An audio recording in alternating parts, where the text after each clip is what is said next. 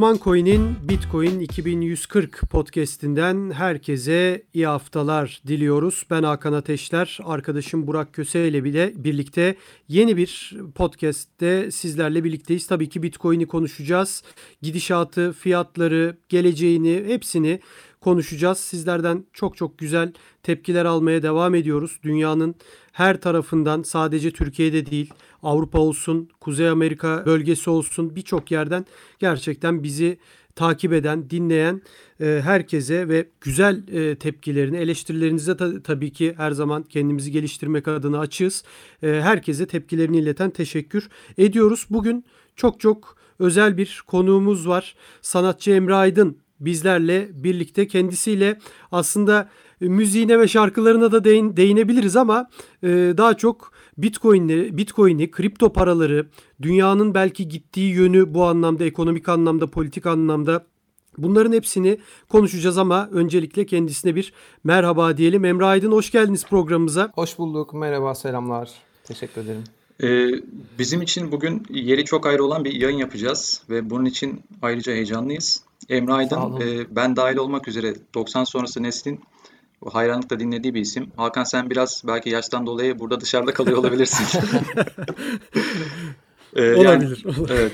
Kendi açımdan heyecanlı ve onur duyuyorum. Tekrar teşekkür ederim kabul ettiğiniz Çok teşekkür için. ederim. Benim de ilk e, yayınım e, bu konuları konuşabileceğim. O yüzden bir de çok severek takip ettiğim bir e, haber kaynağı Uzman Coin. Onu yayından teşekkür önce de konuşmuştuk. Ederiz. Ben teşekkür ederim. Yani şey e, bir hani tekrar konuşuruz nasıl başladı ilgin falan filan ama şey ilk e, zorlandığım husus e, bir güvenilir ve hani e, gerçekten haber değeri taşıyan şeylerin haber yapıldığı bir haber kaynağıydı. O yüzden de uzman coin'i takip ettim. Zaten aslında bizim tanışmamız da öyle gelişti. Evet, evet. İşte öyle bir retweetleştik falan karşılıklı olaylar evet, gelişti. Evet. Ben teşekkür ederim. E, güzel içerik için. Rica ederiz. Sağlık. Rica ederiz. Emeğinize sağ olun. Sağlık. Çok sağ olun. Evet, e, teşekkür ederiz. Şimdi ilk olarak e, tabii ben şunu sormak istiyorum. Hani korona günlerindeyiz. Karantina belki biraz daha gevşedi son zamanlara göre ama e, sizin nasıl geçiyor Emre Aydın? E, çünkü zannediyorum bir e, yayında ya da bir röportajda e, korona ile ilgili bir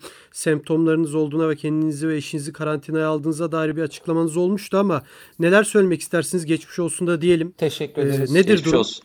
Sağ olun. Ya biz hastalandık. Ee, yani emin olamıyoruz antikor testi henüz e, ulaşılamayan bir şey olduğu için. Ama yani biz hastalandık. E, e, ilk başlarda hatta işte ilk vaka falan. Birkaç semptomu da belki biraz daha önce de yaşamış olabiliriz. Emin değilim. Tam hatırlamıyorum tarihleri. Dediğim gibi şey hani cepte test yaptırmadık. Henüz antikor testi de olmadığı için net konuşamıyorum ama yani ben çok şaşırırım eğer hastalanmamış isek. Ee, uzun sürdü. Bir, bir aydan fazla sürdü. Bir buçuk ay falan sürdü. Yatırmadı bizi çok. Bazen çok yorucu, e, bazen acaba iyileşti mi falan diye düşündürtüyor size. Öyle garip ve, ve şeye falan hiç benzemiyor. Hani ilk başta bir gribe benziyor yanılgısı vardı ya hani öyle bir kıyas evet. vardı. Hiç öyle değil. Yani grip olmadığınızdan emin oluyorsunuz. Hani bu, bunun garip bir şey olduğunu da fark ediyorsunuz. Eşim biraz daha Eda biraz daha hafif atlattı. İşte ben de öyle çok şey olmadım ama zannediyorum 5-6 gün parasetamolle işte ateş düşürücü şeyle falan e, böyle bir acaba ağırlaşacak mıyız falan diye düşündüğümüz böyle bir haftaya yakın belki de böyle bir süreç yaşadık. Atlattık çok şükür. Yani şu anda bir şikayetimiz yok. Evet tekrardan e, geçmiş olsun. Geçmiş olsun. Diyelim.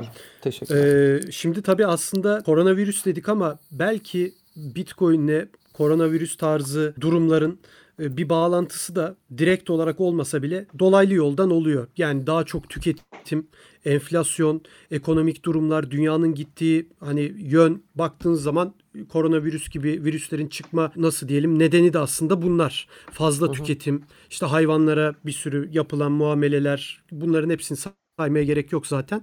E, Bitcoin'de aslında ekonomik anlamda bu fazla tüketime, paranızın değerinin azalmasına karşı üretilmiş bir şey. Bunları konuşacağız ama sizin Bitcoin'le veya kripto paralarla tanışmanız nasıl oldu? Siz nereden bunu keşfettiniz? Türkiye'de genelde çünkü 2017 Aralık ayında o 20 bin dolar civarı olduğuna fiyatın o evet. e, ona denk geldiği zaman herkes tanıdı. Sizin hikayeniz nedir?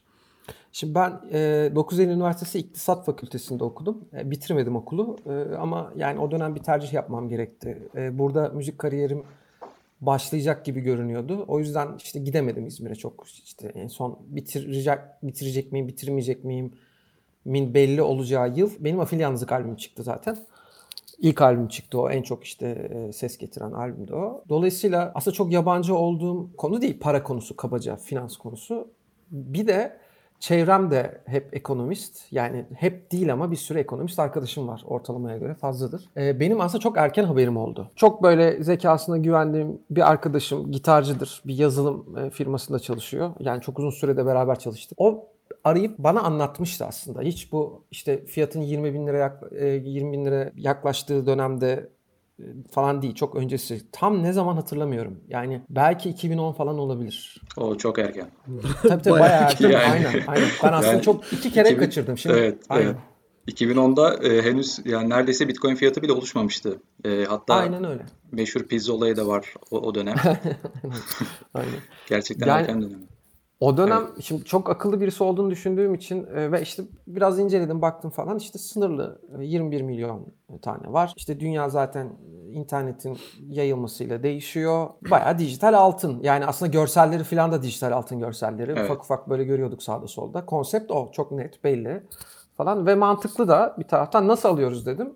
O zaman çok hatırlamıyorum şu anda. Hı hı. Çok zor da almak. Yani işte sadece bir bankada hesap açıp gidip bir banka hesap açmanız gerekiyordu. Bir bankanın borsaya erişimi vardı. Kripto para borsası, kripto para derken Bitcoin dışında da bir şey yok. Ve baya böyle hani hatırlamıyorum ama çok zordu ve o zorluk biraz beni işte hep de yollarda olduğum dönem Aynen caydırdı ve onu kaçırdım. Bir ikinci fırsat da yine ekibin böyle bir e, alakasız yurt dışında küçük bir kasabada bir konserdi. Neresi olduğunu da çok hatırlamıyorum. Herhalde İsveç'te, İsviçre'de bir yerdi. Orada böyle bir konuşuldu. O zaman da aslında yine o bu all time high e, seviyesine erişmemişti Bitcoin. Hı hı. Orada bir konuşulmuştu. Orada da hani bunlar madencilik yapmaya çalışıyorlardı. Şöyle düşünebiliriz. Zaman tam hatırlamıyorum ama bireylerin madencilik yapabildiği dönem olduğuna göre yani karlıydı o zaman demek ki. Ne zaman olabilir ki bilmiyorum. Hani bu 2012, e, 2013 Değil en mi? erken. Aynen. Tabii Aynen. tabii. Yani, yani o, dolayısıyla o da, iki kere Evet. Hı hı. Buyurun, ya, buyurun. O, e, o dönem e, dediğiniz gibi bu Bitcoin madenciliği yapıp kar etmek oldukça kolaydı ve Bitcoin madenciliği evinizdeki bir basit bir bilgisayarla yapabiliyordunuz. E, hatta e, o dönemden kalan çok ilginç hikayeler var Hakan'la daha önceki programlarda da konuştuk. İşte bir bilgisayarında 7500 Bitcoin bulundurup daha sonra hard diskini çöpe atıp bu bütün Bitcoin'lerini kaybeden insanların e, çok çarpıcı hikayeleri var o dönemde. Çok kötü, çok hüzünlü bence yani. Evet. tabii tabii annesi odasını temizlemiş, şey de atmış, USB'yi de göndermiş. Çocuk çöplerde belediyelerle anlaşıp yani küçücük bir e, USB arıyor. İçinde atıyorum 1000 Bitcoin var. Yani inanılmaz hikayeler var bu şekilde. Aynen. Aynen. Bu şeyde rahatladım evet. biraz. Hani işte pizza alan çocuğun e, aslında işte harcamadığı bitcoinleri de varmış bayağı. Onu görün, o haberi görünce evet. sevindim. en azından o biraz. evet. Evet. Ee, ya o iki fırsatı da harcadım ben kabaca. Ee, yani zaten çok böyle yatırım kısmı değil, teknolojik kısmı ve hani e, gelişim kısmı heyecanlandırmıştı beni. Bu madencilik yapan arkadaşlarım konuştuğunda çok yeltenmedim bile ama o ilk fırsatta bir gerçekten nasıl alınacağına dair de bir şeyler sorduğuma göre o zaman konuş. Hatta bu işte all time high olunca Hı hı. Yani en yüksek seviyeye gelince fiyat e, o arkadaşım telefon açmıştı bana. Aldın mı sen ben al dediğimde falan diye. Yok dedim almadım. İyi dedi almadın. İşte 20 bin dolar falan şu anda. dedim iyi. yani inşallah sen çok almışsındır falan. Öyle başladı. Sonra işte ufak ufak takip etmeye başladım. Aslında uzun evet. süredir takip ediyorum. Evet. Yani aslında sizin bu konulara ilgi duymanız bizim için yani sektör için, topluluk için çok önemli. Çünkü kripto ve blockchain sektöründeki insanlar yani bu konularda fikrini beyan ettiğinde sınırlı bir çevreye ulaşabiliyorlar. Ama e, herkesin hayranlıkla izlediği bir sanatçı bu konulardan bahsettiği zaman işte bizim anlatamadığımız ve insanların anlattıklarımıza güvenmediği noktalarda bunları sizden duymaları hem bu konulara ilgi duyan insan sayısını artıyor, artırıyor bir yandan hem de işte sektör aslında bir meşruiyet ve güven kazandırıyor. Teşekkür ederim. Yani şey e, zamanla zaten bence çoğalacaktır. Evet. Yani ben çok Bitcoin'i olan ve bu işte sanat işleriyle meşgul olan insan olduğunu da düşünüyorum. Hani e, en azından herkes biliyor artık. Eskisi gibi değil yani bir sene öncesi gibi falan da değil. E, evet, artacaktır tabii. herhalde zaman. Evet.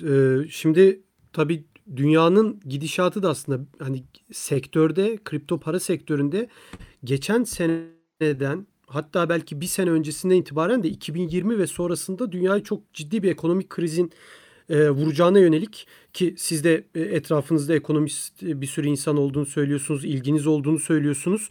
Hani mutlaka görmüşsünüzdür bu tür e, haberleri veya yazıları. Ciddi bir ekonomik kriz olacağı zaten söyleniyordu. Böyle bir e, tabii e, koronavirüs bu belki krizi hızlandırmıştır bilemiyorum e, ama e, bu anlamda siz Bitcoin'in yerini nasıl görüyorsunuz? Yani e, çünkü şu da var. Bitcoin maksimalisti dediğimiz insanlar da var. Hani hı hı. hayat boyu satmayacağım diyor. Benim işim dolar üzerinden işte 20 bin olur satarım 10 bine düşer alırım tarzı değil ama ben hep hayatımda Bitcoin tutacağım. Hep güveniyorum. Bir gün Bitcoin gerçekten e, paraların değerli olmadığı yerde Bitcoin bütün dünyayı kurtaracak bir e, nasıl diyelim meta bir varlık diye konuşuluyor. Siz nasıl bakıyorsunuz? Yatırımlarınızı hani bir fırsat olduğunda satar mısınız yoksa siz de o maksimalist dediğimiz insanlardan mısınız? E, maksimalist değilim ben. Bitcoin'in bir gün bütün paraları ikame edeceğini düşünmüyorum. Yani orada hatta ya bilemem tabii ama maksimalistler genellikle ilk yıllarında çok, çok Bitcoin alan insanlar olduğunu gözlemliyorum. Yani çok az sonradan alıp maksimalist olan gözlemledim. Bana denk öğrenik gelmiş olabilir. Orada bir duygusal bağ kuruluyor sanıyorum. Çünkü çok doğru bir yatırım o ve o kişinin hayatını ciddi anlamda değiştirdiği belli ve o kişilerin genellikle maksimalist olduğunu ben gözlemledim. Belki yanlıştır bilmiyorum. Ben her şeyi ikame edeceğini düşünmüyorum Bitcoin'in. Yani merkez bankalarının yerine geçeceğini falan da düşünmüyorum. Fakat işte kıt kaynak olması ve işte Fed'in 71'den e, beri yanılmıyorsam eğer e, evet, doğru. sınırsız e, deli gibi para basmaya başladı ve onu artık hani hem hastalığa sebep olan hareket o hem de hastalığı tırnak içerisinde şu anda tedavi etmek için e, yaptığı şey de o. Yani şu anda para basmak dışında hiçbir şey yapamıyor. Yani onun da çok işe yaramadığını görüyoruz. Ekonominin en temel birimlerine e, sirayet edemiyor o, o likit, likidite. Dolayısıyla Bitcoin'in uzun dönemde çok ciddi bir yere geleceğini düşünüyorum. Ama şunu da söyleyemiyorum. Yani başka hiçbir kripto para, hiçbir proje, hiçbir şekilde değerlenmez diyemiyorum. Al satçı değilim ben. Trade yapmıyorum. Hı-hı. Anlamam da. Yani e, teknik analizden anlamam ama yani Bitcoin'in geleceğinin parlak olduğunu düşünüyorum ben de yani. Eşyan tabiatı onu gerektiriyor bence şu anda gelişmeler ama Hani özellikle işte uzun süredir Erkan Öz tarafından, e, başka Hı-hı. ekonomistler tarafından da e, dillendirilen işte 2013 kitabın kitap yazmıştı Erkan Öz bununla ilgili. Evet. 2013. E, hatta birkaç yıl öncesinden yaklaşık bir 10 yıl öncesinden falandı galiba ya da Aynen 2013'te 2020 krizi Hı. diye evet. ve onun üzerine evet. bir sürü video da çekti. Yani o altın ya sınırlı kaynakların e, gerçek ekonominin parası olduğunu kabaca anlatmaya çalışıyorum. Savunan insanların 2020'de 2021'de bu civarlarda bir şey olacağını düşündüğünü biliyoruz ve bu resesyonun daha başında olduğumuzu düşünüyorum ben. Şimdi evet. belki de Bitcoin'in e, yakın zamanda çok değerleneceğini düşünen arkadaşlarımızın ödül yarılanması dolayısıyla e, biraz canını sıkacak bir şey söyleyeceğim ama e, bu resesyon ve Bitcoin'in Bitcoin havuzundaki para Wall Street'ten de geliyor. Bunu da gördük 12 Mart'ta. Yani evet, evet. o ani 3900'e düşüş Wall Street'in teminatları için e, Bitcoin'i satmasından Satmadı. geldi yani evet. büyük ölçüde. Tabii. Aynen e, görüyoruz ki Wall Street e, bu işin içinde. Dolayısıyla biz de çok derin bir resesyondayız. İşte 10 yıldır e, söylüyor insanlar. 4 kişiden birisi işsiz Amerika'da falan filan. Bütün bunları bir araya getirdiğimizde boğa koşusunun hemen başlamayacağını düşünüyorum. Belki de bir önceki ödül yarılanmasında ve ondan önceki ödül yarılanmasındaki gibi hareketler hemen gözlemleyemeyeceğiz. Biraz arada bir e, gecikme olabilir bu sefer diye düşünüyorum. Çünkü bu yani Bitcoin bence şey değil artık. Yani artık diğer yatırım araçlarından bağımsız hareket edemeyecek kadar popüler çünkü evet. e, diye düşünüyorum. E, zaten bu boğa koşusu meselesinde bu halving'de bağlı olarak bundan daha önceki halvinglerde Bitcoin hep böyle zaten bir boğa koşusu içindeyken halving meydana geldi. Ve halvingde hı hı. bunun daha büyük bir itici gücü oldu. Ee, yani bu sefer bu sefer halving biraz daha farklı koşullarda gerçekleşti. İşte o dediğimiz boğa koşusu yoktu açıkçası. Henüz daha hı hı. yani zaten zirvelerinden toparlanamamış bir kripto paradan bahsediyoruz. Yani dediğiniz gecikme evet e, bu açıdan e, olabilir. Ben son söylediklerinize bağlı olarak şunu da sormak istiyorum. Bugün dünyada işte her gün yeni bir krizle uyanıyoruz. Örneğin en yakın vadede e, korona patlak verdi. İşte finansal piyasalar tarihte belki de görülmemiş çöküşler yaşadı. Diğer yandan Hong Kong'daki olaylar, bugün Amerika'daki karışıklıklar, sonra işte geçen yıldan beri süre gelen hala devam eden Çin-Amerika gerilimi. E, sizin de bu konuda az çok bu konulara eğildiğiniz görüyorum. Bu gördüklerimiz ve yaşadıklarımız sizce bir sistem değişikliğinin sancısı mı? Evet bence öyle. Ee, yani blockchain üzerinde dijital bir para sistemine geçilecek diye düşünüyorum. Yani onun hazırlıklarını zaten okuyoruz. Visa patent başvurusunda bulundu. Bu tabii yani illa bu iş olacak ve içinde de vize olacak demek değil ama yani bu çok açık yani bence çok net önümüzde tabii. duruyor. Ama burada kimin kazanacağına da bağlı. Yani nerede kimin kazanacağına çok bağlı. Bir mücadele de izliyoruz. Yani Hong Kong'da işte Çin kazandı gibi görünüyor. Amerika'da Trump'ı en azından 3 ay öncesine göre çok rahat günler beklemiyor gibi görünüyor. Özellikle son 3 gündür. Galiba sıçramış o. Ee, bu Brezilya'da da vardı bir şeyler bugün. Bayağı resetleniyor sistem gibi görünüyor. Evet. Yani yine konu buradan Bitcoin'e de çok rahat bir şekilde bağlanıyor bence ve e, yani işte altın, gümüş ve Bitcoin'in değerleneceği e, hipotezi bence kıymet kazanıyor, değerleniyor. Çünkü sınırsız paranın ya şimdi resesyon içerisindeyiz ama sınırsız para devam ettiği sürece e, ki devam etmek de zorunda FED şu eyleme artık bulaştı yani bunu. Evet. Ya, mümkün değil e, geri dönüş gibi görünüyor.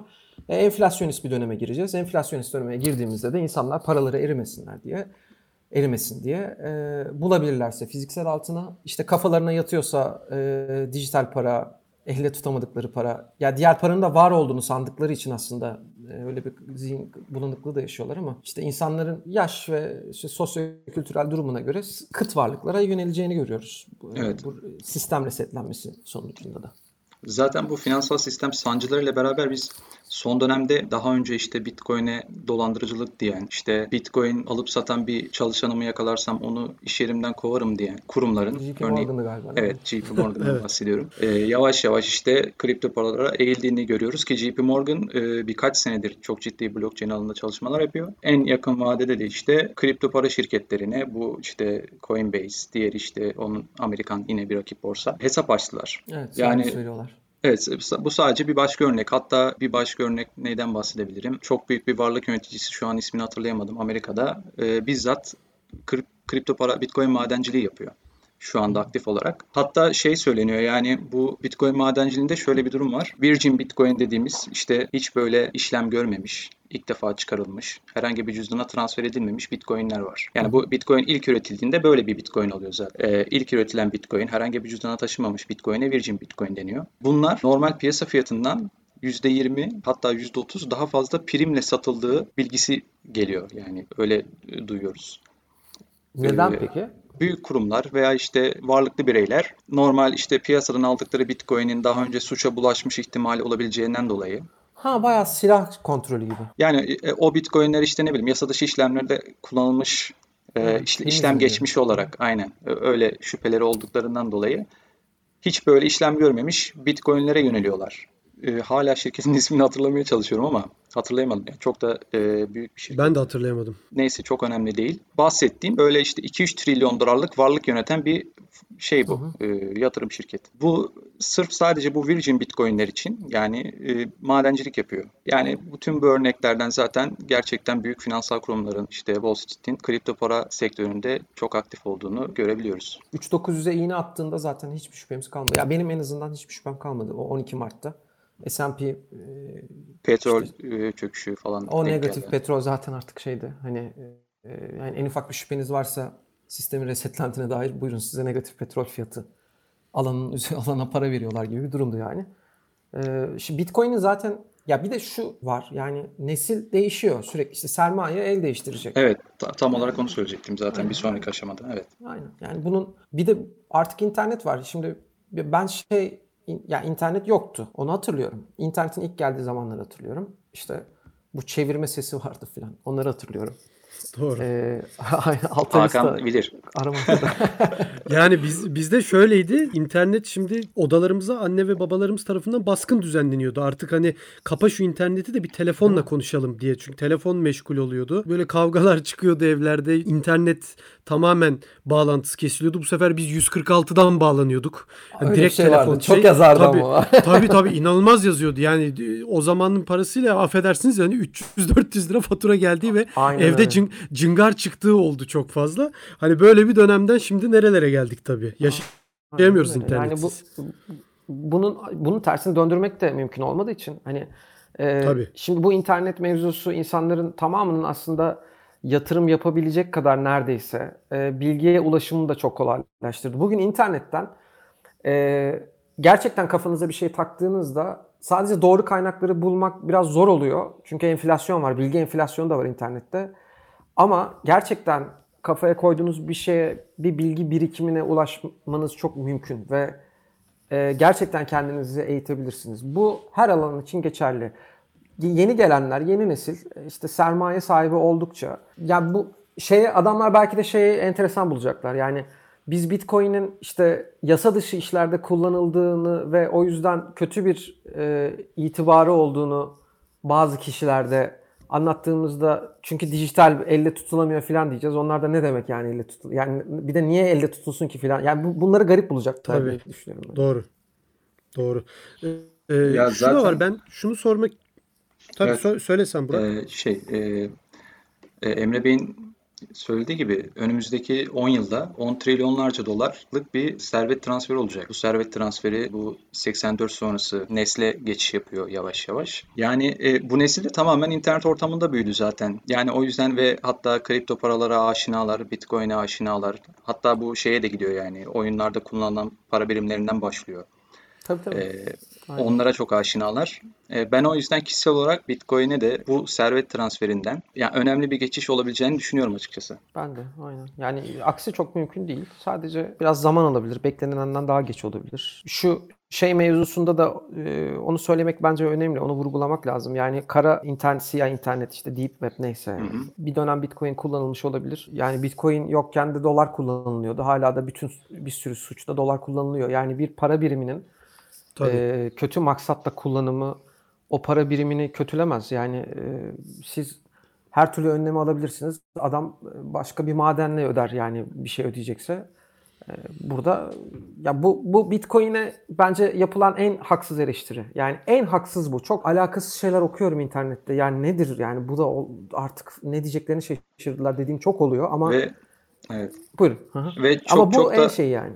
Çok da temeli olmayan bir eleştiri. Çünkü e, şu anda e, Bitcoin'de tüm işlemlerin yüzde birin bile yani bu yasa dışı işlemlerde kullanılmıyor. Zaten takip edebiliyorsunuz. Kimi cüzdanında E, ne yani, kadar yani, Bitcoin var evet. görebiliyorsunuz. Yani, Evet. yani bir- şey Tabii. tamam yani şu anda bir bir düzensizlik var borsalarda falan. Keşke kontrol edilse. Keşke e, ya bence asıl çıkış da o zaman olacak. Bence bu volatilite azalacak işte manipüle edilemeyecek falan filan ama ya Bitcoin çok şeffaf. Sanılanın tam tersine Tabii. hangi cüzdanda ne kadar e, Bitcoin var? Hangi tarihte e, yani hangi ne kadar sürmüş, hangi blok onaylamış bilmem yani her hepsini bulabiliyorsunuz internette.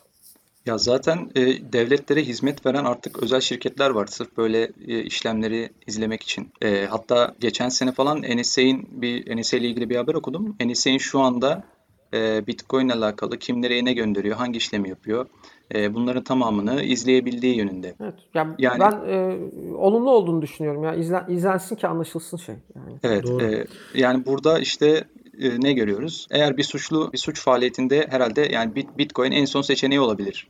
Belki de yani. Evet, evet şu anda aynen. Bir de yani artık gerçekten çok saf olması lazım Bitcoin'in öyle bir şey denemesi. için. Ya bu e, var bir iki tane galiba. Ben çok hakim değilim altcoin'lere. E, hiç takip edilemeyen Monero muydu? Monero evet. Doğru. Ee, Doğru. Ya bir sürü alternatifi falan var. Eğer birisi hiçbir şekilde izi belli olsun istemiyorsa. Bu arada yani bu mahremiyeti talep etmek de aslında kötü bir şey değil. Hani finansal Kesinlikle. aktiviteniz takip edesin istemeyebilirsiniz. Yani şu hak, e, bizi dinleyenler için söylüyorum tekrar. Şu çok yanlış yani.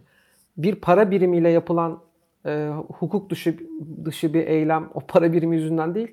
O para birimini kullanıp o f- faaliyeti gerçekleştiren insan yüzünden oluyor yani ve e, dediğim gibi eğer kirli işlerde en çok kullanılmış para e, birimi araştırması yapabiliyor olsak dolar çıkacağından hiçbir şüphemiz yok yani. Tabii. Ben bir de Emre Aydın şunu sormak istiyorum. Ben biraz önce söylediniz e, hani vol- volatilite azalır, benimsenme artacak. Hani bu şekilde sistem belki daha da oturacak dediniz ama biz bunu Burak'la da aslında programlar dışında da muhabbet arasında da hep geçiyor. Ben şunu merak ediyorum. Sizin e, e, iktisat ve ekonomi geçmişiniz olduğu için fikrinizi de merak ediyorum. Şimdi dünyada banka hesabı olmayan bile e, milyonlarca veya yüz milyonlarca insan var. Çok ciddi fakirlik olan bölgeler var. İşte Afrika, şu an Güney Amerika ve Güney Amerika'nın bazı bölgeleri teknoloji olsa bile oralarda hani ciddi fakirlik de var.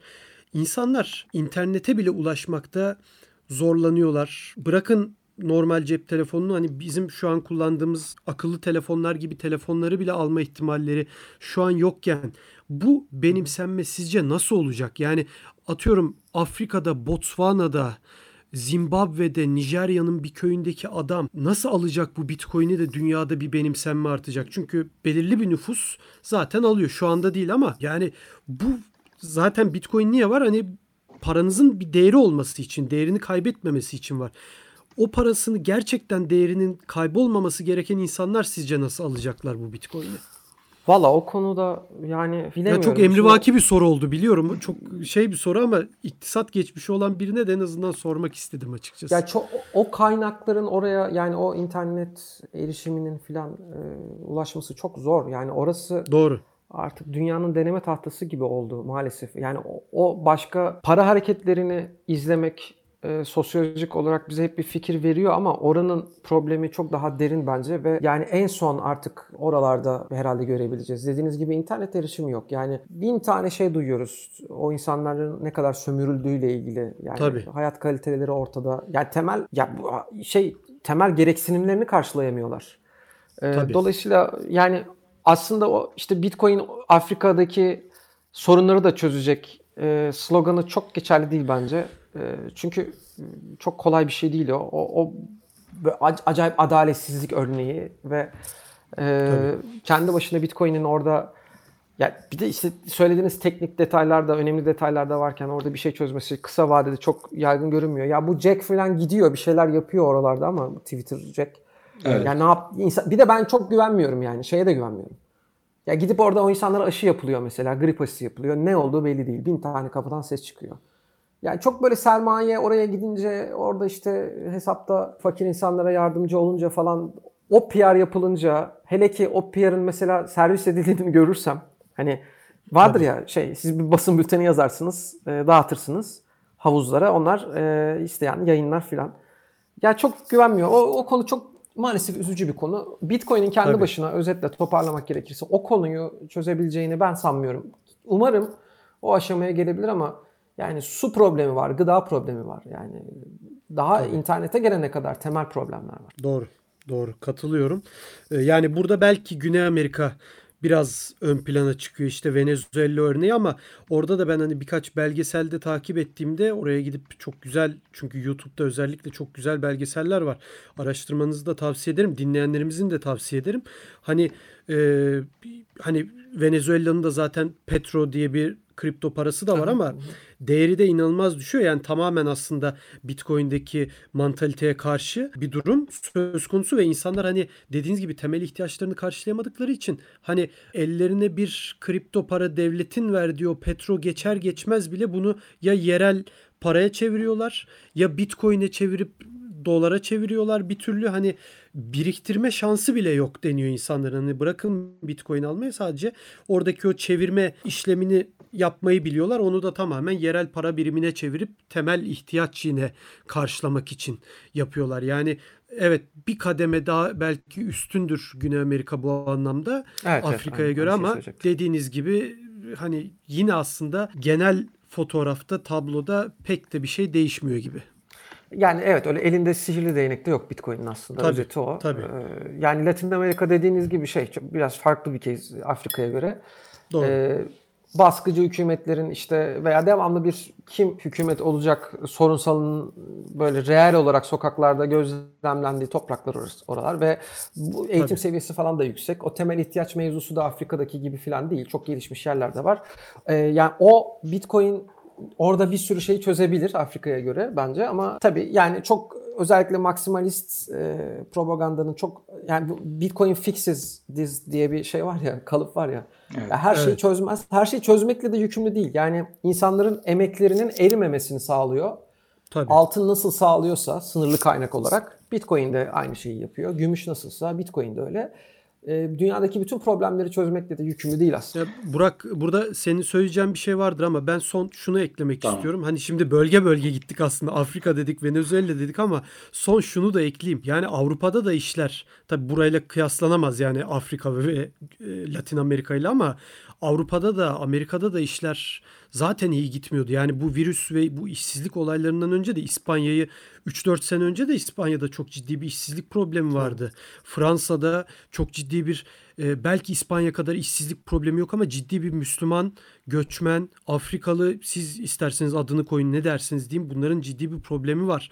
Yani bir tek burada belki Kuzey Avrupa biraz zenginlik anlamında ayrılıyor ama hani dünyada da aslında o Bitcoin'in önünü açacak gelişmeler Afrika'yı ve Latin Amerika'yı dışarıda tutarak söylüyorum.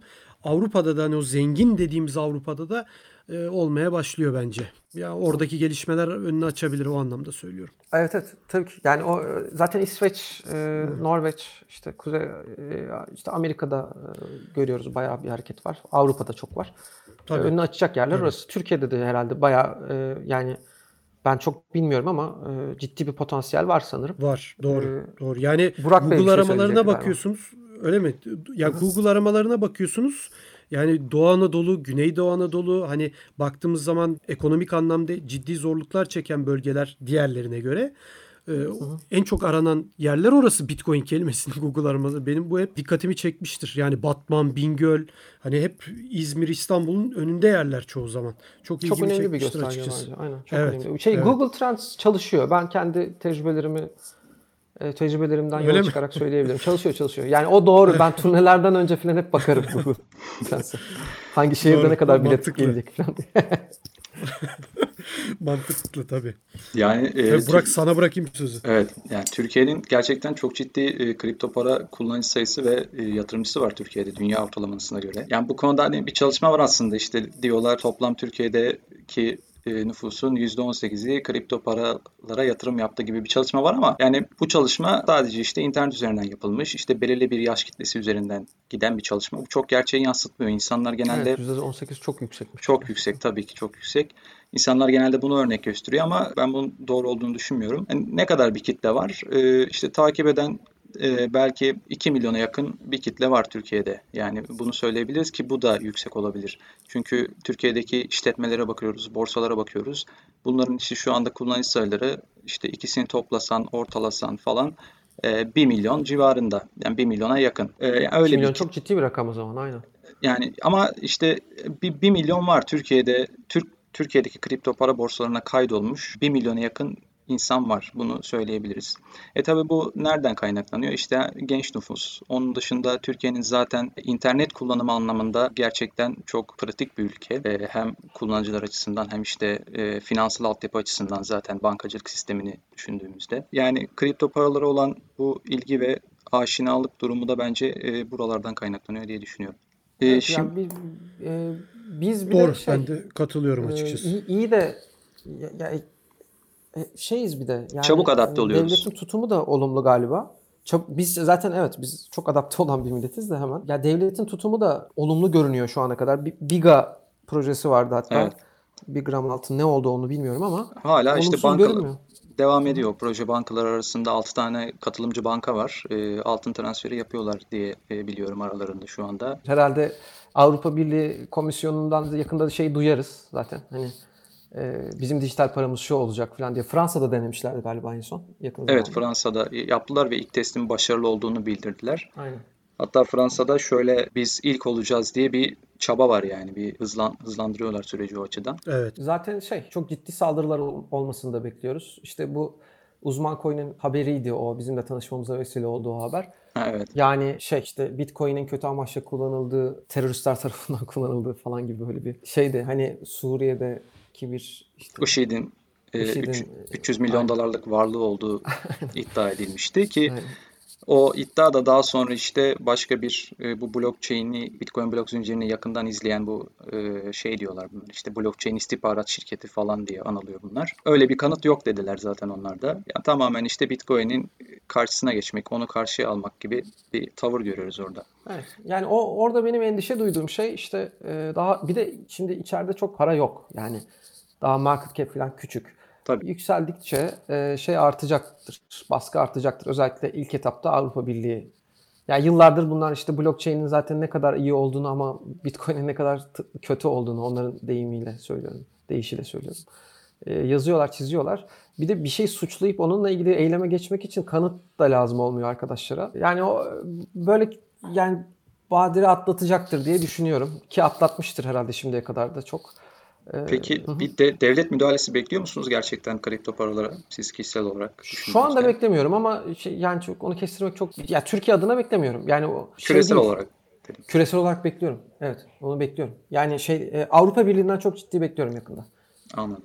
E, ben yani bunu çünkü şey rakip istemeyecektir. Çok basit. Evet. Yani e, bırakmaz şeyi. Ya bırak gücü de yetmeyecek ama yani ne yapacak? Nasıl yapacak? İşte şey e, kanun yapıcılara baskı uygulayacak. Diyecek ki işte burada kötü işler dönüyor. Bakın işte IŞİD de bilmem ne yapmış. İşte zaten bu zamanda işte Silk Road'da kullanılıyordu falan. Baskı yapacaktır. Yani en iyi yaptığı şey baskıdır zaten. Ama bizim dinleyeceğimizi falan pek sanmıyorum. Bilmiyorum yani tabii bunları öngörmek çok zor. Çünkü bilgi yok elimizde. Yani içeriden bilgi almamız lazım. Ee, Dışarıdan sadece yorumlayabiliyoruz. Açıkçası bekliyorum ama tabii yanılabilirim yani. Yani belki böyle bir müdahale Bitcoin'in fiyatında hani bir çöküş getirebilir biraz ama yani temel olarak yani Bitcoin'e nasıl müdahale edebilirsin? Bugün artık öyle şeyler konuşuluyor ki Bitcoin internet altyapısından çıkıp böyle uydu aracılığıyla transferinin mümkün olacağı sistemler inşa ediliyor. Hatta radyo dalgalarıyla bile çalışmalar var. Ee, Yani ne kadar müdahale edilebilirse edilsin ben çok önünde durabileceklerini sanmıyorum açıkçası ve ayrıca de şöyle de. Şöyle düşünüyorum. E, sanki eğer böyle bir müdahale yapacak olsalardı belki bunu daha erken aşamada halledebilirler miydi diye düşünmüyor değilim. Evet o yüzden hatta işte Satoshi'nin şeyi var ya bu bizim yavaş yavaş büyümemiz lazım. Şeyi var. Evet. Evet. Hani Doğru. Ee, o çok doğru. Çünkü ya bir taraftan fiyat tüm zamanların en yüksek seviyesine geldiğinde acayip PR oluyor. Yani herkes onu konuşuyor ama diğer taraftan yani bu dünyanın belirli başlı güç odakları için en mühim konu başlığı yani para bu. Elinde ne enstrüman varsa kullanacaktır. Bence de çözemez. Yani kendi istediği gibi yönlendiremez o sermaye bunu ama yani şey değil hani çok güllük gülistanlık olmayacak sanki. Gidişat onu gösteriyor. Özellikle şu bu 1-2 yıl şey olabilir.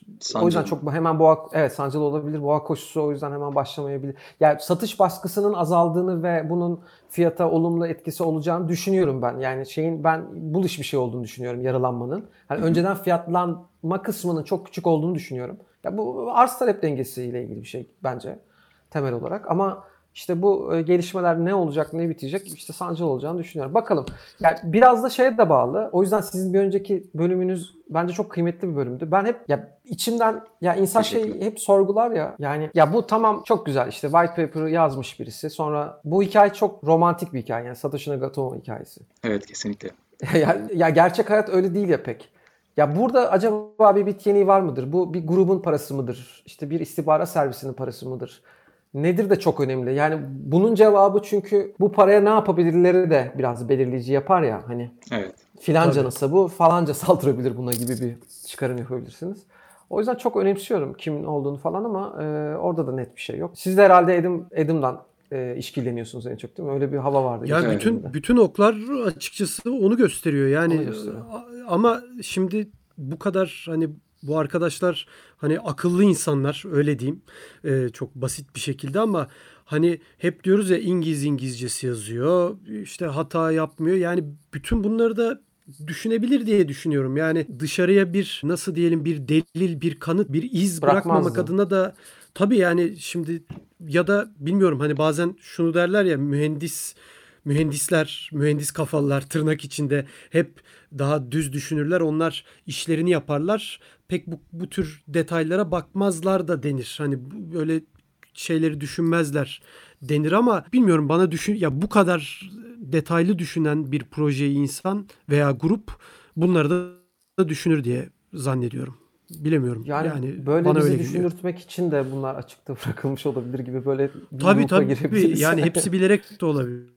Aynen. Yani bu Tabii. Ee, yani bu işin sonu yok. Bir de biz buyurun. Ee, şey şey diyecektim yani bu böyle başladıysa bile böyle gelişmemiş de olabilir. Yani bu, o herhalde o bilgiye hiçbir zaman ulaşamayacağız. Ee, tutup da Satoshi'nin o ilk Bitcoin'leri 1 milyon Bitcoin miydi galiba? 1 milyon evet. Evet. Hareket hareket etmezse e, öyle bir bilgimiz olmayacak galiba. Erkan Öz'ün çok güzel bir yazısı vardı yine şey. Ya bunun arkasında Amerikan istihbarat servisi falan filan yoktur. Olsa olsa ambargo uygulanan ülkelerden birinin istihbarat servisi olabilir. Varsa eğer öyle bir şey e, diye çok güzel yazıydı o. Onu tavsiye ederim ilgilenen arkadaşlara. Ya o da herhalde hep böyle muallakta kalacak bir konu olacak gibi görünüyor. Evet yani tabii biz hep şimdi e, konu Türkiye olunca hani geçmişte 60, 70 ve 80'li yıllar hep hani malum süreçlerle geçtiği için hatta 90'lı yıllar hani hep böyle bir hani bizde vardır ya bir şey olur ya Amerika yapmıştır işte CIA yapmıştır hani biz hep biraz istihbarat servisi tarafına işin kayıyoruz ama belki evet. Emre Aydın sizin de dediğiniz gibi e, çok başka bir şey de olabilir. Tamamen planlayıp da böyle bir nasıl diyeyim bu, izleri bırakmanın da hesabını yapmış olabilirler. E, yani çok karmaşık ben de sizin gibi düşünüyorum. Çok bulabileceğimizi yani bu, bu saate kadar en azından bir iz bir şey bulurduk gibi geliyor bana. Evet. Bu saatten sonra hani kimin ne olduğuna dair bir şey bulabileceğimizi onlar istemediği sürece veya o kişi çok da zannetmiyorum. Ben şunu da sormak istiyorum. Bu hani Wall Street dediniz Mart ayındaki kriz 3000 dolara düşme dediniz ama oradan çok çabuk döndü mesela Bitcoin. Burak'la geçen gün konuştuğumuzda e, Burak söyledi hatta bunu bana. Belki yayında da söylemişizdir. Tam hatırlamıyorum. Amerika'da hani bu yardım paketi var. 1200 dolarlık bir yardım yapılıyor insanlara. Belirli gelirin altında kazananlara 1200 dolar veriyor devlet. Bu 1200 dolarlara alanların çoğu e, Burak sen belki çoğu, oranı hatırlıyorsun. Çoğu demeyelim ee, de kaç kaçta kaçıydı? Yani çoğu değil de orada şöyle bir şey var. Değil mi? Ee, Gitmişler yani... Bitcoin almışlar yani evet, o 1200 evet. dolarlarla insanlar. ya bu da e, ne kadar güçlü insanların inancı olduğuna dair bence önemli bir konu diye düşünüyorum. Yani 3800'lerden direkt tekrar bugün 9000 üstüne gelmesi Bitcoin'in çok önemli diye düşünüyorum. Tabii ki. Yani onu e, ya Bitcoin'in önemli bir yatırım aracı olduğunu düşünen dünyada önemli bir e, topluluk var. Yani sayıca bu insanların sayısı da fazla. Ya Bitcoin artık yani o eş, eşiği atladı bence çok. Yani e, Değil mi? Herkes tekrar onu yatırım aracı olarak. Hani bugün başına teknik bir şey gelse bile ya bir şeyin para olması için şey gerekir ya. Onun para olduğunu düşünen insanlar yeterlidir. Yani onu, biz bugün e, yeterli sayıyı yakalarsak artık kalemin çok önemli olduğunu düşünüp kalemi takas aracı olarak kullanabiliriz. Yeni para kalem olabilir yeterli sayıya ulaşabilirsek. Burada bir herkesin hemfikir olduğu bir durum var. Onun adı Bitcoin. E, teknik bir şey olsa bile o community başka bir şeyde hemfikir olur falan. Artık Bitcoin bir paradır. Yani da, daha doğrusu bir e, bir varlık, e, finansal varlıktır ve işte hisse senetleri tekrar nasıl değer kazandıysa S&P'de, Dow Jones'ta, şurada burada e, Bitcoin de o şekilde geldi ama tekrar biraz da gelişmelere bağlı olarak bir, bir kere daha öyle bir şey bekliyorum ben. Oradan da tekrar çıkacağını bekliyorum tabii ama e, sanki Şimdi 9 9500'lerdeydi galiba şu anda. Evet, evet. Ee, yani işte çeyrek sonunda e, iflaslar falan açıklanırsa veya bu olaylar büyürse veya ikinci dalga medya tarafından da ciddi anlamda gösterilirse bir, bir, bir öyle bir dip daha bekliyorum. Bir iki tane daha bekliyorum hatta. Çünkü daha önceki şeylerde öyle olmuş hep. Evet. Krizlerde. Peki yani tabii bilemiyoruz ama sizi böyle gerçekten hani çok e, birçok e, bu konuda analist dediğimiz, uzman dediğimiz isimler Bitcoin'in bir gün işte 100 bin hatta tarih de veriliyor bunun için zaman zaman. 100 bin dolar gibi hatta bu işte 250 bin dolara ki 1 milyon dolara giden bile var. Siz bu mesela 100 bin dolara inanıyor musunuz bu rakamlara? Ben inanıyorum. Bizim görür yani ne zaman olur ne olur onlar, o konularda ya o biraz şey hani dolaşımdaki parayı toplam bitcoin miktarına bölüp hesaplamak e, tabii nasıl hesaplayacaksınız başka türlü? Yani Hı-hı. işte şurada şu kadar para var, burada bu kadar para var. İşte bunun şu kadarı A'ya gitse, bu kadarı B'ye gitse işte geri kalan da Bitcoin'e gelse gibi bir tahminleme yapılabilir. Başka da bir teknik yolu yok zaten bunun. En noise'dan uzak hesaplama yolu bu. Ama yani o kadar çok öngörülemeyen şey oluyor ki dünyada bilemeyiz yani. Ama ben teorik ben 1 milyona da inanıyorum. Ama ben görür müyüm bilmiyorum onu. Veya 1 milyonun alım gücü ne olur mesela 1 milyon olduğunda. Tabii bir de o boyut var işin. Yani o yüzden çok e, fiyat bana plan B çok aklı başında birisi gibi geliyor. Orada da yine bir Antin Kuntin kim olduğunu bilmiyoruz. Öyle şeyler var. Onu takip etmeye çalışıyorum. O şey e, Stock to Flow'du galiba modelinin adı. Evet. Hatta bugün kırmızı nokta var falan diye haber. Sizde okudum Hı hı. galiba. Evet evet. Ee, İlk kırmızı noktamız hayırlı olsun. 3 yıl 3 yıl sonra ilk kırmızı nokta yandı Aynen. grafikte. Ki Aynen. daha önceki kırmızı nokta ilk ortaya çıktığında daha önceki dönemlerde bu işte bir boğa koşusunun başlangıcını işaret etti. Ama işte tabii hiçbir şeyin garantisi yok ama tarihsel veriler bize bugünkü kırmızı noktanın yine bir boğa koşusu başlangıcı olabileceğini gösteriyor. Yani olmaması için bir sebep görmüyorum ben şu anda. İşte resesyon bitsin biraz, bir enflasyonist dalga başlasın. O kadar para bastılar. Olmaması imkansız gibi görünüyor. Bu temel analizler pek güncellenmedi. Yani hep işte halving analizleri izledik ya işte şey Hı hı.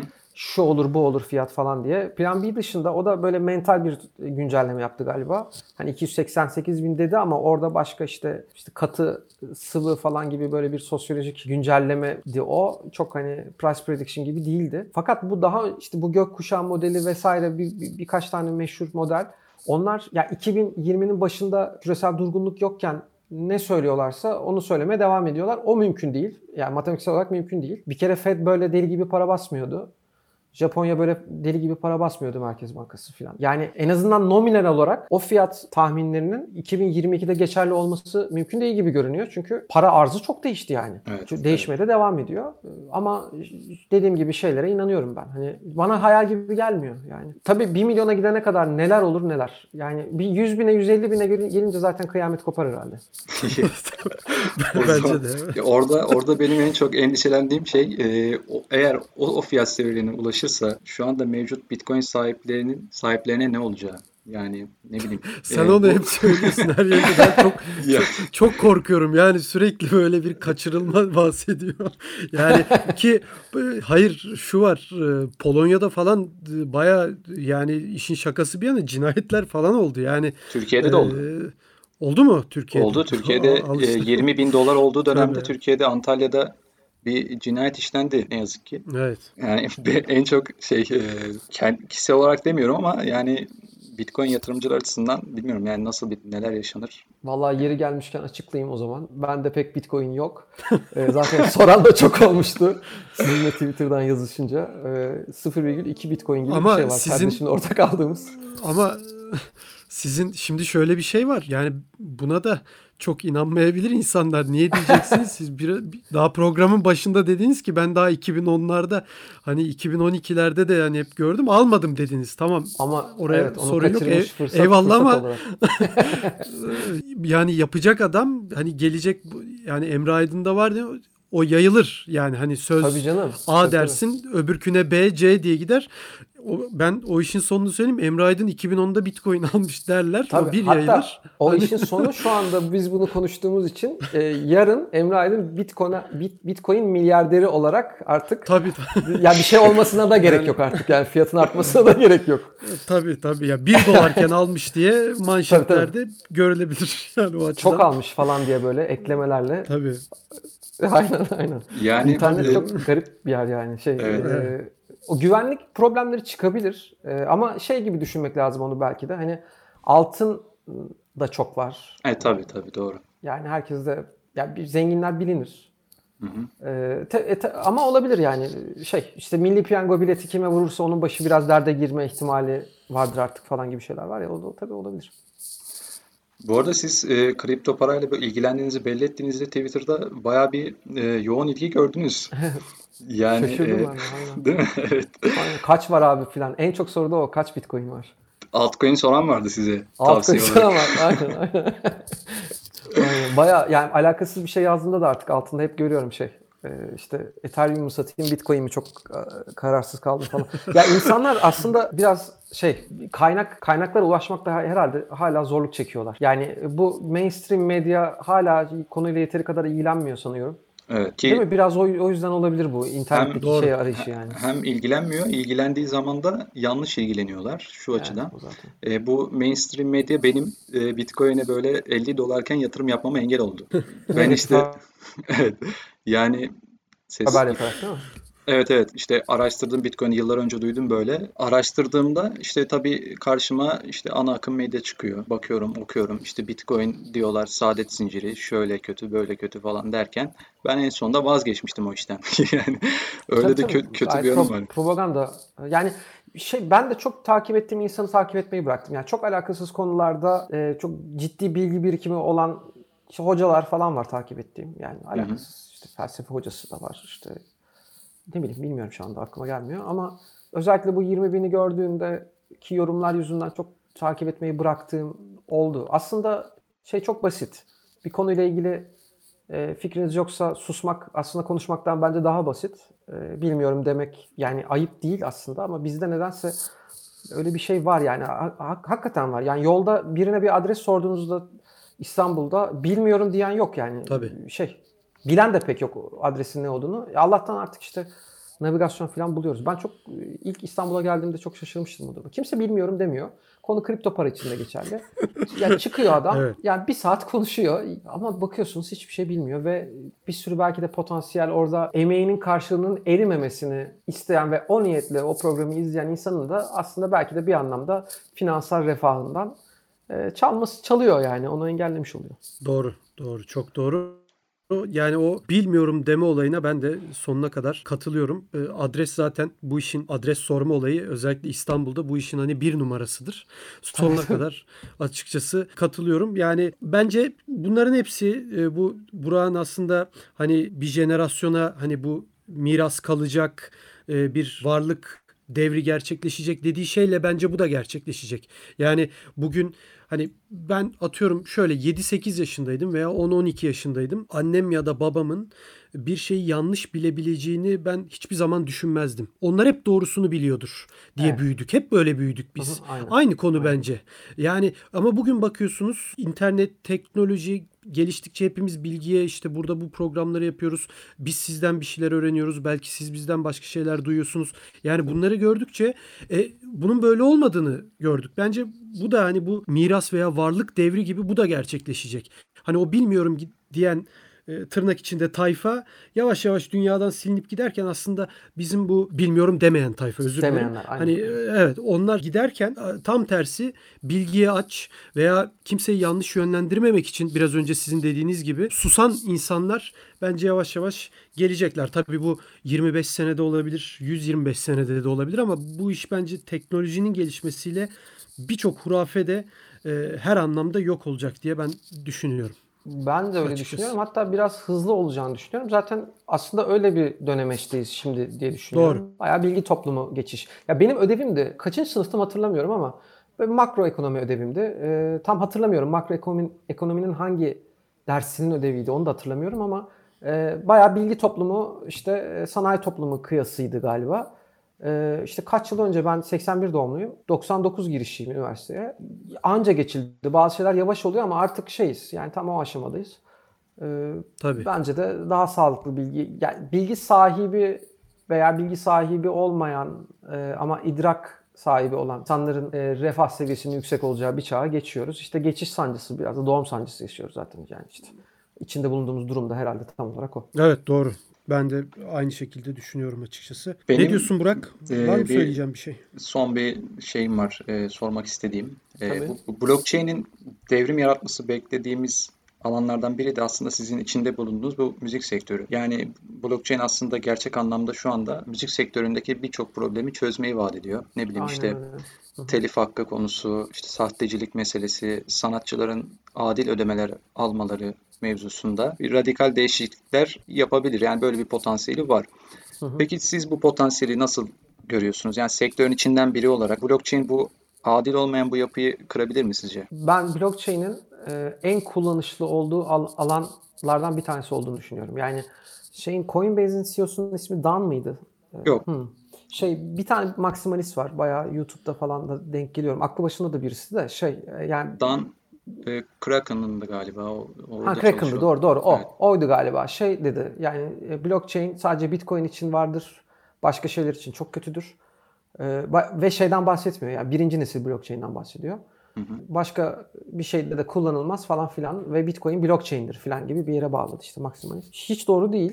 Ee, birinci nesil veya ikinci nesil ben yazılımcı değilim. Ee, yani konu hakkında e, bir şey söylemem doğru değil ama müzik sektörünün dediğiniz gibi o kadar problemi var ki çözüle çözülmesi gereken. Ya bu Türkiye'den bahsetmiyorum. Dünyanın her yerinde böyle. Ee, hı hı. Ben dört gözle bekliyorum. Umarım çok kısa zamanda olur. Bir iki tane iştirak var onu var, deneyen. Evet. Bir tanesiyle de iletişime geçtim. Yani hı, e, çok Türkiye'de iyi. de değil adamlar. Yani hiç önemli değil. Sadece şey. Yani bu arzın, müzik arzının yani üretici kısmı e, müzik üreticilerinin yaşadığı sıkıntıları ben biliyorum ki şöyle bir sene, bir buçuk sene toparlanamayacağını düşünürsek e, işte virüs e, yüzünden yani virüs yüzünden demeyeyim tam da işte virüsün de katalizör olduğu hı hı. mevcut resesyon yüzünden bu geçiş şu anda da yapılabilir. Yani öyle bir aşamaya da gelmiş olabiliriz. Bu şeye falan bakmıştım. Tron'un e, CEO'sunun çöktüğü ee, şey vardı. D-Live mı? BitTorrent. E, yok şey D-Tube'du. E, Hı. Steam yok. D-Live Geçen de şey yaptı. E, D-Live mi? Onu çok, çok evet, bilmiyorum. Evet. D-Live. Ee, Onu satın işte, aldı aynen. Onda mı satın aldı? Ondan önce bir şey yap. Yani böyle bir ha. hatta işte şeyin e, Binance'ın CEO'sunu da kandırdı güya da en azından o beni kandırdı falan dedi. Ha Steam şeyi ee, Steam'i aldı. Ha Steam Steam aynen evet. aynen aynen.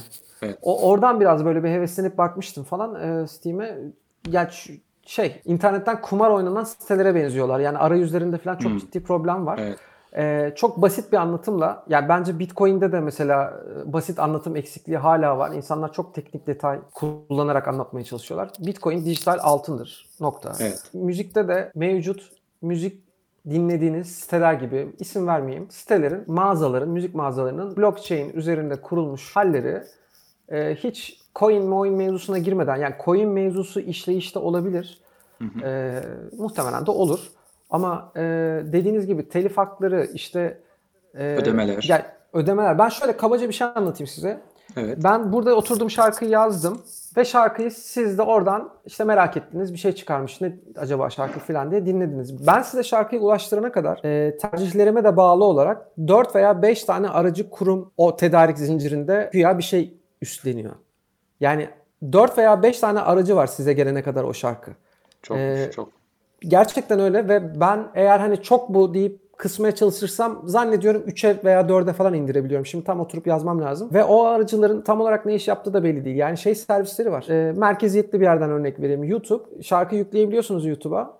E, ve işte para kazanma özelliği sayesinde o şarkıdan para kazanabiliyorsunuz. Diyelim ki müzik üretiyorsunuz. Hı hı. Fakat size sistem bir şekilde aracı bir firmayla çalışma yapmanız gerektiğini, bu, bu şekilde ödemelerinizin daha iyi olacağını, daha çok insana YouTube'un bu videoyu önereceğini filan dayatmaya çalışıyor. Yani YouTube bunu birebir dayatmıyor.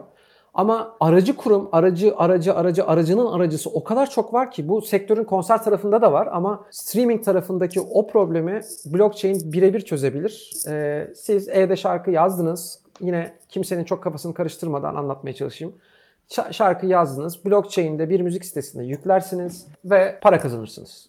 Eğer derdiniz para kazanmaksa. Ve insanlara ulaşırsınız ve sizin yaptığınız içeriği nereden lisanslandığını önemsemeyen e, bir algoritma o şarkıyı insanlara önerir veya önermez. E, ya bu kendi başına bir program konusu e, ama evet en büyük hevesle beklediğim şey benim o açıkçası. Yani mevcut durumda herhalde sizin kazanmanız gereken ücret bu aracılardan dolayı normal ücretin işte %30'una 40'ına belki 20'sine iniyordur yani bilmiyorum. Ben 40'ına falan ya 40'ı iyimser bir tahmin olabilir. Yani Evet yani 20'sine evet, kadar %20'sine kadar iniyordur muhtemelen evet. Aynen, aynen. Yani şey o kadar sıkıntılı ki yani o neresini konuşsanız orasıyla ilgili anlatacağınız çok şey var. Benim için bu çok problem değil. Yani benim artık bir kariyerim var, dinleyicilerim var, kemik kitlem var falan ama evet. yani yeni giren birinin tutulması falan artık çok çok çok zor oldu. Zaten dikkat ederseniz şey yok artık. Yani çok ünlü olmuyor artık e, müzik yapan insanlar. E, yani çok ciddi bir skandala falan karışmadıysa Hmm, bütün evet. haber bültenlerinde şey olmadıysa böyle çok ünlü yok yani son 10 yıl içerisinde Doğru. çıkmış. Hep böyle az ünlü komünitesi olan insanlar var. Kitleye değil de işte kendi komünitesine seslenen insanlar var. Yani e, bunun da çeşitli sebepleri var ama en temel sebebi merkeziyetli mağazaların kendi dinamiklerini kollaması, kendi çıkarlarını kollaması. Blockchain müzik sektörü için e, yani çıkmazın önündeki en büyük umut. Yani bu e, ve hatta şunu da ekleyeyim. Bence blockchain teknolojisine adapte olmamış mevcut merkeziyetli markalar, müzik dinlediğimiz mağazalar, dijital mağazalar ne kadar süre içerisinde olur bilmiyorum ama bir süre içerisinde bir süre sonra oyunun dışında kalacaklar. Çünkü siz direkt üreticiyi kollayan e, bir model getirdiğinizde bu modelin içerisinde o kadar çok aracı devre dışı bırakılmış oluyor ki dinleyene bile coin kazandırma ihtimaliniz var biliyor musunuz? Yani matematiksel olarak öyle bir şey var yani. Evet. Dolayısıyla şey buna adapte olmayanlar pek ayakta kalamayacak ama bi- bilmiyorum yani biz görür müyüz bilmiyorum. Bir sene sonra mı olur onu da bilmiyorum. Bence göreceğiz biz onu. Ee, artık çünkü teknolojik de ilerlemeler. Çok böyle e, hızlı ilerlediği için yani bence bu e, söylediğimiz şeyi muhtemelen 5 yıl içinde göreceğiz. Belki de daha erken bilmiyorum. Ve şu anda Yani ben çok heveslendim Ee, aslında hızlı da ama çok hızlanıyor artık. Evet. evet Ben gerçekten heveslendim. Bir 3-4 ay önce ya bunu yapabileceğimiz insanlarla da ya benim öyle bir yatırımım falan yok. Öyle bir finansal gücüm yok. Ee, böyle bir şey yapılabilir. Ne niye yapılamasın yani Türkiye'den? Yapılır. Yanınıza sizinle yürüyecek çok önemli bir ekip bulabilirsiniz. Yapılır. Ama şey yani gözüm korktu. Bir yerden sonra bunun çok bambaşka bir iş bu ve hani kendi yaptığım işi de seviyorum falan deyip en azından birileri yapacaktır diye bekliyorum. Ee, şey iyi müzikti galiba. Yeni bir ciddi bir iştirak daha oldu. Birileri daha deniyor şu anda. yani şu Ben anda söz, sözünüzü kestim Burak Bey. Siz bir şey Yani, diyordunuz. yani şu anda blockchain'i yani müzik sektörünü blockchain'e taşımak isteyen birçok girişim var. E, hatta sayıları 20'nin üzerinde muhtemelen. Öyle mi? Hı. Evet evet bayağı var yani. Tabii irili ufaklı bazıları çok daha büyük ve e, sistemsel olarak oturmuş şeyler, platformlar. Umut Vade'den var mı? Direkt isim rica etsem. Yani şu anda direkt aklıma gelmiyor ama e, bunu bunu size daha sonra çok daha detaylı araştırıp şey yapabilirim sizin için Süper olur, e, vallahi çok söyleyebilirim. sevinirim. Yani umarım bunlardan bu platformlardan biri bu bayrağı devralır diyelim artık. Evet, aynen. Aynen. Evet e, yavaş yavaş bitirebiliriz herhalde. Emre Aydın sizi de çok tuttuk. Bayağı bir zamanınızı Yani, aldık. E, aslında Estağfurullah benim için çok keyifliydi. Çok bizim için de aynı, aynı şekilde. Aslında bu Yani kadar bizim uzun için uzun de çok keyifliydi. Aslında bu kadar uzun süreceğini planlamıyorduk ama yani bayağı e, gerçekten Benim çenem düştü. İlk defa konuşma fırsatı buldum bu konular hakkında. estağfurullah çok ederim. çok keyif aldım. Yok estağfurullah yani. Ya biz de yani çok seviyoruz zaten bu tür konuları konuşmayı. Geçen bir podcast'te ilk podcast'imizi sanırım bir 40 dakika yapalım dedik. Çok daha fazla sürdü. Hani konu konuyu da açıyor. O tür konular hani ilginç gerçekten muhabbetler de e, çıkabiliyor. Gerçekten çok teşekkür ederiz. E, Değerli zamanınızı bize ayırdınız. Evet e, Uzman Coin'in Bitcoin 2140 adlı podcast'inde e, sizlerle birlikteydik ve çok değerli bir konuğumuz vardı. Bu ilk programlarımızda sanatçı Emre Aydın bizlerle birlikteydi. Üçüncü programımızda gerçekten bizim için de çok güzel bir tecrübe oldu. Tekrardan çok teşekkür ediyoruz. Herkese iyi haftalar diliyoruz. Hoşçakalın. İyi haftalar herkese. İyi haftalar. Teşekkürler.